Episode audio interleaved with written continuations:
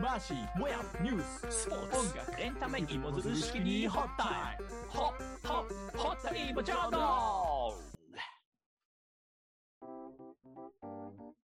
はい皆さんこんにちは、えー始まりました「ホッタイモジャーナル」この番組では理屈っぽいバーシーとラテン系のモヤンというマスコミ業界中堅どころの30代2人が芋を掘るがごとく身の回りの気になることを、えー掘り下げていきますルはい掘り下げますはい、で早速今日も始まりましたはいモヤンよろしくお願いしますよろしくお願いします。あのね、ウえクライナのね、お話をちょっと冒頭したいんですけど、うんうんあのニュースとしてはだんだんと、なんて言うんでしょう、小さく扱われがちに最近なってきたんですけどう、んうんそのウクライナにですね、ちょっと最近、うちのパートナーが支援の寄付をしましてですね、おおその寄付の仕方っていうのがちょっと変わってて、え現金じゃないんですかなんかよくあるのは、まあ、あの会社とか NPO とか、そそうういうだとねころがこう、ね募集して寄付をするっていうのじゃなくて、Airbnb なんですよ。おお止まらないのに Airb を使うとそう、いわゆる民泊の仲介の先駆けとなったあの Airb ね。あそこの Airb を、これ多分公式にじゃないと思うんだけど、もういもちろんもう今今となっては会社も知ってるんだけど、うんその Airb で空予約をして寄付をしようっていう取り組みをしてるんですよ。そのパートナーの方は、うんまああのまあ、メルカリでなんか自分の黄色と青のカーディガンを持ってたので、うんそれをまずそのちょっとこう支援の名目で販売したんですよね。えで、それを元手に大体1万ちょいぐらいを、あの、Airb を通じて、あの、宿の方に寄付というか、まあ予約をしたわけです。えそれで宿は旅先がウクライナになるってことなんだそういうこと、そういうこと。だから、ウクライナのハルキウにある、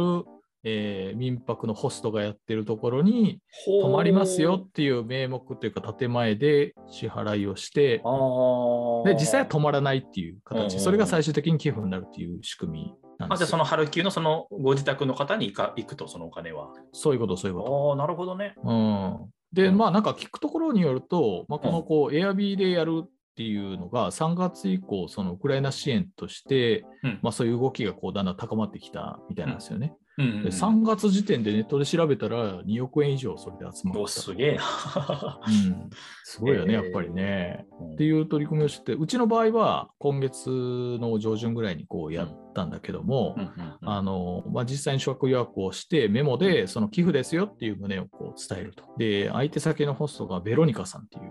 おう人だったんですけど、うんあのまあ、そのやり取りをちらっとこううちのパートナーから見せてもらったんですけども、どうもありがとうございますみたいなことが英語で書かれてて、うん Now there are no more windows って書いてますよ。おだか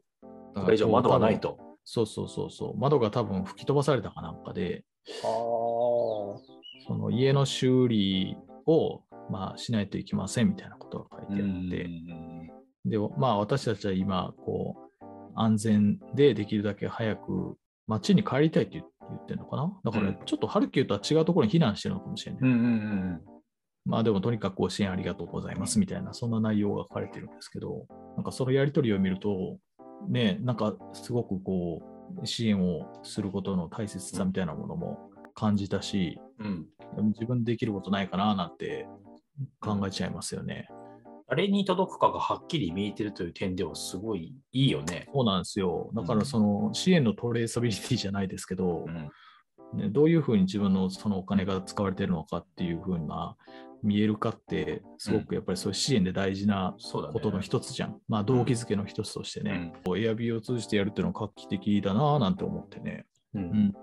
行き先が団体じゃなくて人っていうのもまたいいでしょうね。そうだよねうん。ただね、なんかまあそう、これ結構やっぱりこういうものに関してつきものなんですけど、うん、まあ、それをこうフェイク物件としてあげて儲けようとする輩もいるらしいんですよ。出てくるか。そうでこれはちょっとなかなか見破るのは難しいんだけどうちの場合はそのホストがこれまでどういうふうな実績をやってたかみたいなのが残ってるのでちゃんとそれをチェックした上であの寄付をしてるので皆さんこれから考えてる人がいたらうんあうのんそういう項目もちゃんと確認した上でやった方がいいかなというふうに思いますね。あ、アドバイスありがとうございます。寄付先どうしようっていう人たちがいると思うんだけど、一つの選択肢として見てみるのもいいかもしれませんね。そうね、なんかこういう変わった形もあるよっていうのがね、うんまあ、これ以外にもなんかいろんなやり方あることも思うし、うんうんうんなんか探しながらいろんな支援の形を考えてみたらどうかななんて思いました。ありがとうございます。ということで、本編にじゃあ早速行ってまいり行きままししょょううか。か。はい。はいそれ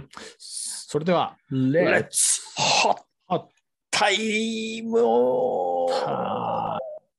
だんだん合わなくなってきてんな。うん。はい。ちょっとね、癖が最近強くなってきたんですけど、そうだねなんかあタれイねトルコールが。レッツホッタイムとかでいいよね、別にね。うん。もう普通、普通に行こうぜ、次から。はい、そうですね。そうですね。そうですね。はい。えーということで、今回は、あの、モヤンプレゼンツということで、そうですね。何を話してくれるでしょうか。えーサッカーのワールドカップといえば、はい日本と、日はい本と同グループに最近滑り込んできた国といえば、お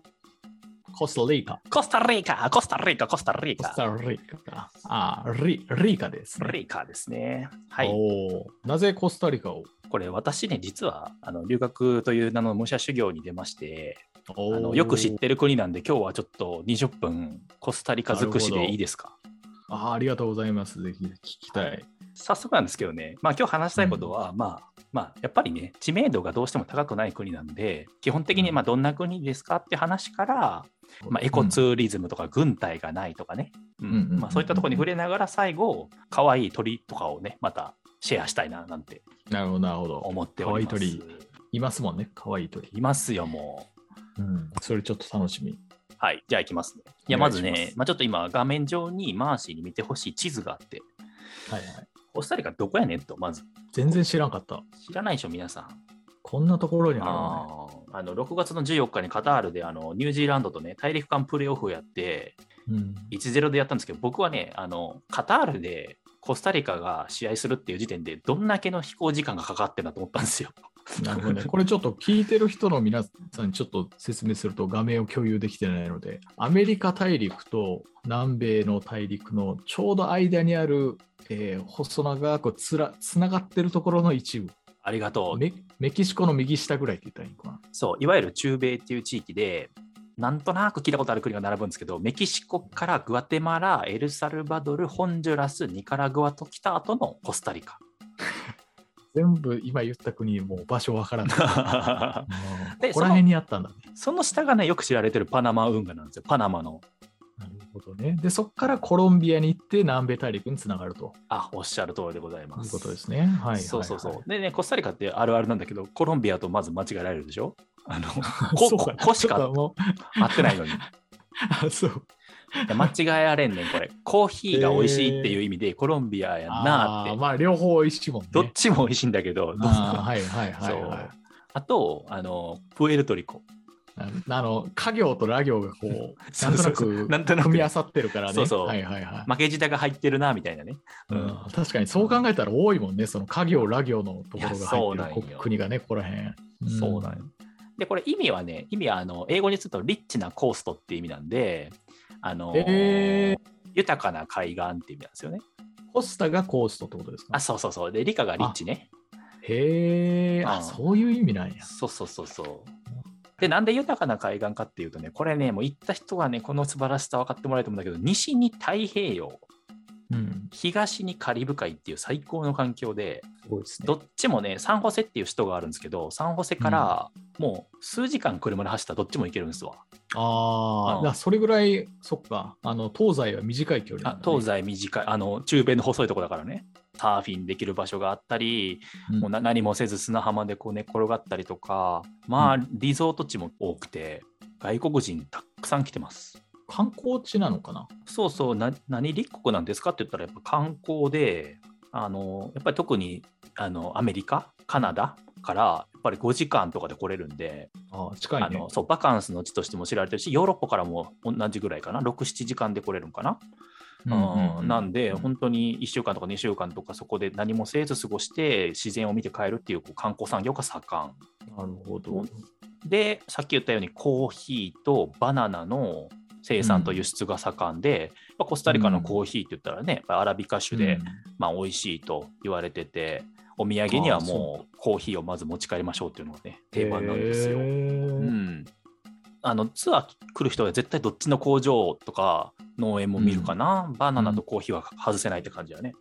なるほど。うんうんモヤンはちなみにそれはどどれぐらいいたのコスタリカには。えっとね、300日ぐらいだから、まあ、約1年かな。ああ、1年ぐらいいたんだうね。んまあ、ビザのの関係で1回3ヶ月したら1回キューバとかに出て帰ってきてっていうのをやってたんだけどトータルで言ったらもはいうはい1年いましてはい、であーコスタリカなる大学っていうところにまあ在籍しながらまあいろんなことしてましたっていう感じですね。ほどコスタリカはあれですよね、なんか、なんか植物とかさ、動物とかそういうのも全然違うものが。ありがとうございまいそうなのす。世界の生態系の5%が住んでるとか7%が住んでるとか言われるんだけど、コスタリカに。うん、広さはね広さは九州足す四国ぐらいの広さで全然大きくないんだけどそうだね。そこにそんだけのさ、まあ、イグアナウミガメなんだろうウミガメ怠け者おこの前のウミウミガガメメ、 反応したウミねガメいるんですか。の後悔を引きずってるもうねマーシーなんですけどここにおー怠け者まで。そう、まあ、特におすすめあのトゥカンっていう、まあ、日本語で言うと鬼大橋っていうんだけどさ、あのよくね日本の動物園とかでもカラフルなねあ、出た。あれか。あの、黄色いくちばしの。そうそう今ちょっと画像をシェアしたんだけどマーシーに見あえるこのーあ、かわいい。うんこのね、トゥカンが僕大好きで、かわいいよね。これがね、その辺にいるんですわ。ああ。これは本当にそ可の愛い辺に普通にいるの、道端に。 まあまあびまあそのこっちで言うと、東京みたいなところにはいないけど、あのちょあーちょっと郊外出るといるよ。うんへえそうそうそうそう国土のその3割が国立公園とか自然保護区にあってうん、その気候の気候帯っていうのかなその熱帯もあれば熱帯雲霧林って言ってねずっとこうミスティーな蒸気がかかったような森があって、うんうんうんそこにね結構ね多様。なカエル鳥猿いっぱいいるんですわ。へんーそっか、なんかいろんな生き物が確かに生活するのに適した環境が。そうそうそうあの1秒間にね80回ぐらいは羽を震わせるというハチドリとか。はいはいはいはい、ケはい。ケケツァールっていうもう幻の鳥って言われてる鳥とかねケツァール。うんあの日本日本人そんなに多くないんだけどあの動物の研究者とかが住み住んで研究したりとかはしてたんで何人かあったな向こうで研究者にとってはもう楽園だもんね、も本当うに、ね。もう本当にダーウィンのこう収録をしたりとかさ NHK のは番い組はいはいはい、うんダーウィンが来たね。うんそうそうそうああいうのやってましたねやっぱなんかそれなりに昆虫とかもでかいね、やっ ぱ。いや僕本当にね怖かったんがうんホームステイした時にあの料理中にね、まあ、床にねちょっとこう黒いものが見えたんですわ早いやつまああまり多くは語りませんが 死亡フラグですね、それは。あの ABCDEF の次なんですけどね、うん、めちゃでかい。でかい んめちだゃ。でかい。でかいんだ。でかくて速い。え、2倍ぐらいあるんですかあーまあ、投射費ですけど、1.5倍から2倍ですね。うわああ。。もうそれ聞いて、もう行こうとしたらやめましたよ ちょちょちょちょ。いや、それはその時はやっぱこうトゥカンを見て和んでいただい て。いやいやい や、身近にそんな横にいたら、それは和むかもしれないけど。うんいやーなるほどねそ。それはちょっとへこんだエピソードですけど、すごい。でもまあ多様性だよね。もうそういう。すごい多様性ろんな生き物が多様性いるというあと、ね、面白かったのが、あの、英語。若い人たちすごい英語喋れてて、それはちょっとさっきの話に通じるんだけど、うん母国語は何なんですかこれはね、あそうのねスペイスペインン語統治時代があったね、スペイン語なんです。うんうんうんううんん、だけど、英語ができるっていうのは、やっぱり外貨を獲得したいとか、外に出たいって思いがやっぱコスタリカ人にもあって、うんあのインテルがね、あの90年代末にマイクロチップ製造工場の投資を行って以降ですね、アメリカ企業の進出が結構続いたりして、あのコールセンターの、ね、需要が高まって、英語ができたら仕事ができるっていう時代がやってきたんですよ。なるほど。うんツアーもね、あのー3、4人ぐらいの単位のツアーなんですわ。ちっちゃいワゴンに乗って、1人のガイドがついて、もう空港から最終日まで全部その人が案内するみたいな。あーはいはい。もううんなんか、まマンツーマンじゃないけど、そうそ一人がずーっとついて。う。そうそう、んコスタリカはあの見せるその歴史的文化遺産みたいなのがちょっと少ないので、もう景色を見せて動物を解説してで食べ物とかを見せてあのいかにこうくつろいでもらうかっていうのがあの全てなんでそこでこう英語を一生懸命使う人たちが多いんですよね。うんうんで、まあ、これまではちょっとジェネラルなインフォメーションだったんですけど、モヤン的コスタリカの良さ、あ、知りたい。いいですか、はい。えーオレンジジュースクソうまい。ああ、 オレンジそううまそうよね。そうあうのまいなんか余計な添加物が全く入ってなさそう。イメージですけど。日曜日に首都の半三方線に市場が来るんですけど、うん。マンゴー、パパイヤ、パイナップル、バナナ、オレンジとか並ぶんですけどね。ね。まあミックスジュースにすると美味しいんですわ。最高です。もうで全部いいとこ取りしちゃって。まあでもミックスしなくてもオレンジだけでまず飲んでほしいっていうのがあー私の願いで十分うす。まいよね。めっちゃ安いから、あの街で飲んでもね、30円、20円、どのくらいかな。うん、え、なんかさ、よくさ、あの、屋台とかで外で買ったら体壊すみたいなの たまにあるじゃん。そういうのはないの、全然。あ申し訳ございません、あります。 あ、あるんだ。ちょっとね、やっぱジューサー汚いとかさ、 ああ、あるよね。そういうのね。あるよね。あー水がちょっと汚いとかねまあでもまあ、しょうがないよな。それはな。んやっしょうがぱないり、血に入らずんばってやつですそようね。そうそうそう、もう、うんあの、合に入ってくださいって感じで。はいはいはいはい。それからね、食事はうまい。めちゃくちゃうまい。あーあ、美味しいんだ。うん、た豆をちょっと塩っぽく炊いたりして、あのご飯に混ぜて食べる、まあ、赤飯みたいなのがあるんですけど、はいはいまあ、。それがね、結構ね、美味しいよね。へえで。カサードってそれいう。はソうんソウルフードという郷土食なの。あそうそうソウルフードでそのカサードっていう定食みたいな意味の単語があるんだけうどんカサードにその,、はいはいそのさっきのご飯がついてる豆ご飯がついてて、でなるほど。えっとフレッシュチーズがあってでバナナ焼いたやつがあってサラダがあってみたいなこうワンプレートでいろんなもん食えますよみたいなねうーんカサードっていうのがあるんですけどこれがまあ美味しいうんあそうそうアメリカに憧れて結構洋楽とか聞くんですけど本心はアメリカめっちゃ嫌いっていう そう、それはなんか歴史的な背景があってっていうことですか。そうだね。もともとやっぱり中米ってスペインの侵略の歴史があって、うんえで徐々に順番に独立していってうん。っていうのがあるんですけど、今今ののね、アメリカの影響下に置かれて自分たちうのん独立というか、じ自分自自立心みたいなのがそがれてるんじゃないかってやっぱどこの国も思ってるんですよね。なるほどねだから昔、ベネズエラでチャベスっていう大統領がいましたけどこう、ね、アメリカいましたのね大統領を公然と批判したりしてましたけど、はいはいはい。アメリカがこう世界の警察としてこうのさぼり回って各国に対して意見したり、自うん国自国のものを売りすぎたりするっていうのはどうかっていう流れが、うんまあ、コスタリカにもやっぱりある程度あってあのそれはもアメう中南米は割とそういうマインドリとこ持って中る南米そのマインドは強くてあのアメリカ人を公然と批判したりする人もちょっと残念ながらいたりとかしますね。あと、なるほどまあ、ちょっと面白い話でいくと運転荒くてクラクション鳴らしすぎっていうそれはなんか割と僕ネパール行った時もなんかそうでしたね。あのやるよねやたら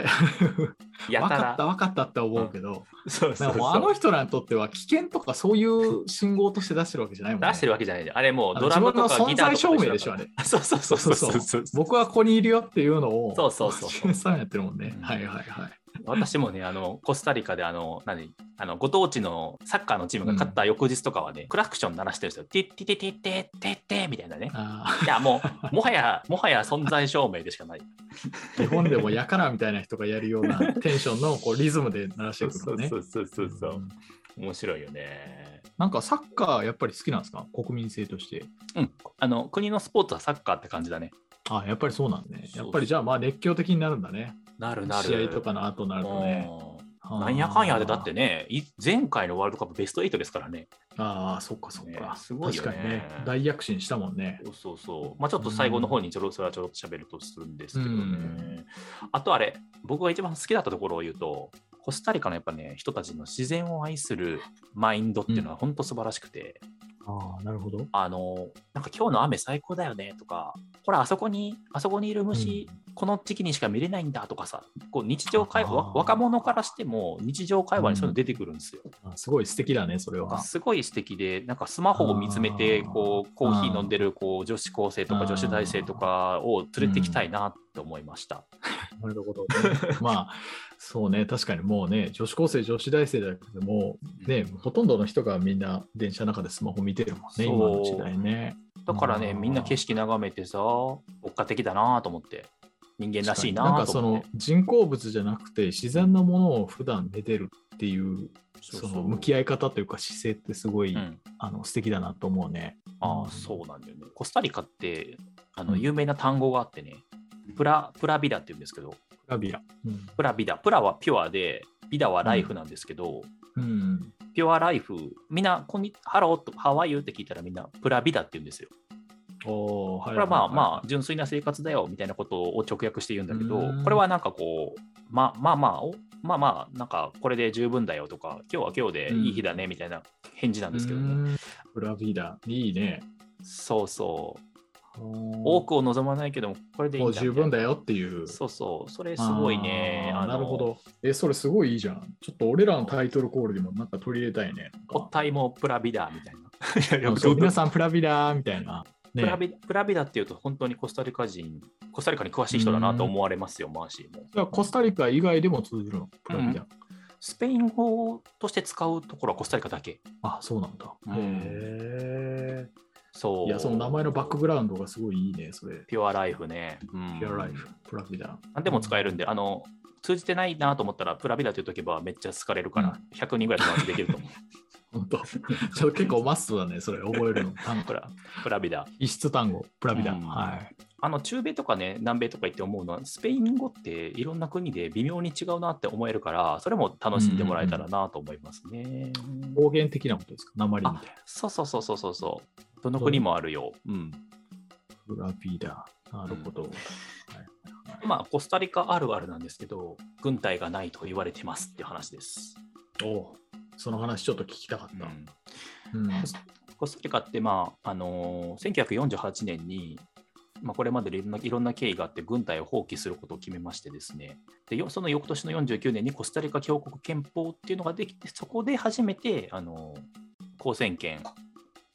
持ちませんとうんうんうんいうことを宣言決められたわけやね。したんですね、うまあちょっとそこそこまでの歴史はちょっととても長くなるのであの今日ははしょるんですけどもやっぱりみんな北側にニカラグアっていう今もねちょっと不安定な国があってでその向こう側にアメリカがいるっていう状態ってね結構うーん中米のこう治安的には、そうだまあよね。まあ難しいものがあってそうだよね。だって、いつ自分のところにその火種が降ってくるかどうかわからないもんね。そうそう。で、さらに南にコロンビアっていう、まあ、マフィアが台頭してる国家も当時あったわけで、はい。自国を守れるのかっていう中で、まあ、うん戦わないことを選んだコスタリカなんですけど、まあ、今でもその中米におけるスイスみたいな感じで言われてますけども、いや、すごいよね、本当にその決断というか。そうだねうん日本がねその中立とか宣言するのとまた違うからねもう陸続きでいろんな国が、ねそう実際にだって、まあ、日本はそんなこと言いながら、まあ、自衛隊っていう一応組織があって、まあ、国防というのを表立ってしてるわけじゃないけども、うんまあ、これからね、そのちょっと会見とかでどうなるかわからないけど、そういう素地を持った組織じ自体、まあ、ないわけでしょ。。あそうなんですすよ自衛隊もない、だから全部国境警備隊いわゆる警察ですよねうん、が全部担うっていう風になってますわ、で国連平和大学もね実はコスタリカにあったりとか、うん、あの中米の他の国にまあ乗り込んでいって和平に協力したっていうことでオスカル・アリアスっていう、まあえうんーよよ4代5代前の大統領がいるんですけど彼がノーベル平和賞を取ったりとか、まあ、いろんなエピソードがあるんですけど一番面白いのはねあの2003年イラク侵攻うん、あのあイラク戦争あアメリカがそうアメリカが悪の数軸扱いいをして、フセイン大統領をっていうのがありましたよね。あの時に、コスタリカは国として、まあ、アメリカのちょっとこう従属的な立場にあったので、賛成をしたんですね。うんうんうんでところが、ある大学生が、それはおかしいんちゃうって、うちこうあの、コスタリカって戦争しない言うてましたよねって。うんうん、なんでそこに加担してんのってい う。そうそうそう、それで訴えたんですわ。うん、イラク戦争反対する、て提訴したんですけど、その時にね、勝ちまして。おお、すごい。要はだから裁判所とうん政府っていうのは完全に独立した立場でこう忖度し合わないので、すごいねあの、三権分立がしっかり成りそう立つそうそうっそてう。いうほかんで、あーく国に奏書して、ロベルト・サモラさんは一躍こう世界のヒーローになって、あへのーイラク戦争を反対したらあのく国が敗訴したみたいな話がこう世界を駆け巡った時にコスタリカすげえってなったんですわ。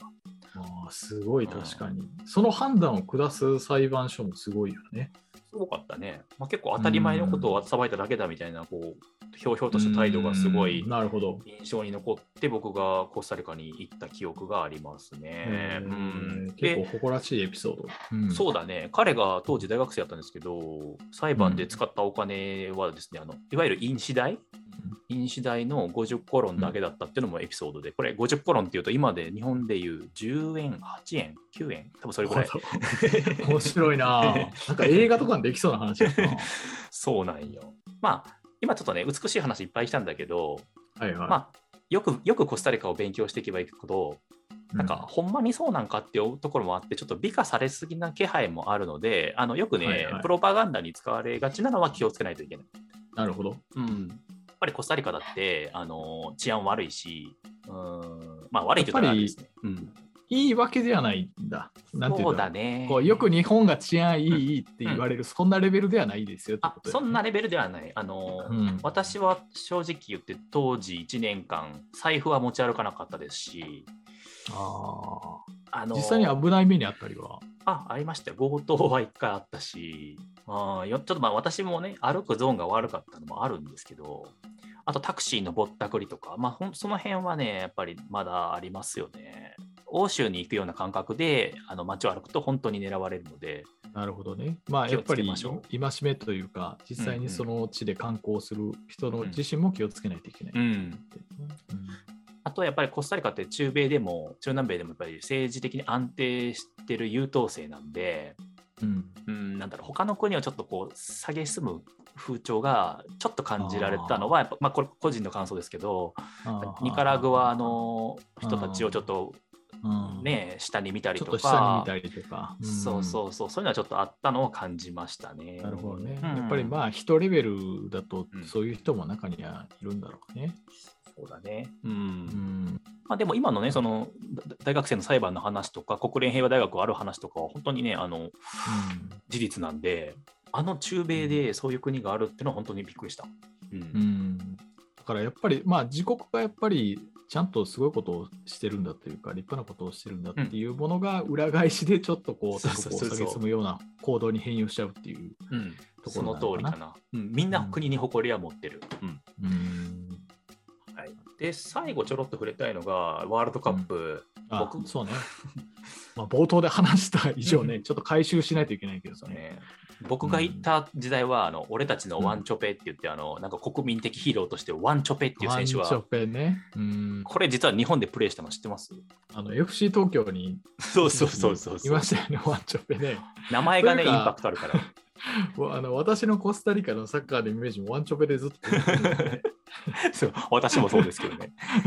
うん、何もか言わんやって感じですけど。近年ねあのナバスっていう選手はねゴールキーパーでいてねナマスいましたよね、レアル・マドリードそうそうそうそうそうそうにね、対してきた長もくいてう彼はもうレジェンド級のそう選手でしょそのナバスがですよ、今回のニュージーランド戦でも0対1の試合でね、うんあファインセそうだ大活ーブを躍したん連ですよ発ね。して、そうそうなんですよ。あの皆さんケイ、ケイロス・ナバスだったっけ、うかなええあのうんこの名前を覚えておいてうんもらって、ケケイロル・ナバスか。ケイロル・ナバ失ス。礼しました。うん、もうこの方すごい人ですから。うん、日本対コスタリカでね、ナバスを応援する人がちょっとでもいるといいなと思って、そうね、本 当に、あのもうコスタリカの中で多分ヒーローだよね、彼は。ヒーロー、英雄ですよ。うん英雄ですよね。うんま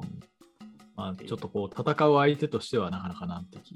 難敵でだすねけどね、日本からしたらまね、あ。日本は勝てるっていうなんかことをうん、楽観的に言われてますけど、コスタリカい、や全然そんなことないとほ思うよんまに強いです。本当に、その、まあ、ニュージーランドはニュージーランド手強いけど、多分ほ,、うんほとんどの人がニュージーランドが来てほしいというふうに思ってたんじゃないかな。あ、そうだよね。うんおそらくもうは本当に最悪の結果で言ったら、多分全敗する可能性もこれで出てきたかできたよね。うんらね、もうと必いう死にみんな応援しましょうん、コスタリカ、今日覚えて帰ってほしいのは、そのナバスの話と、この鳥、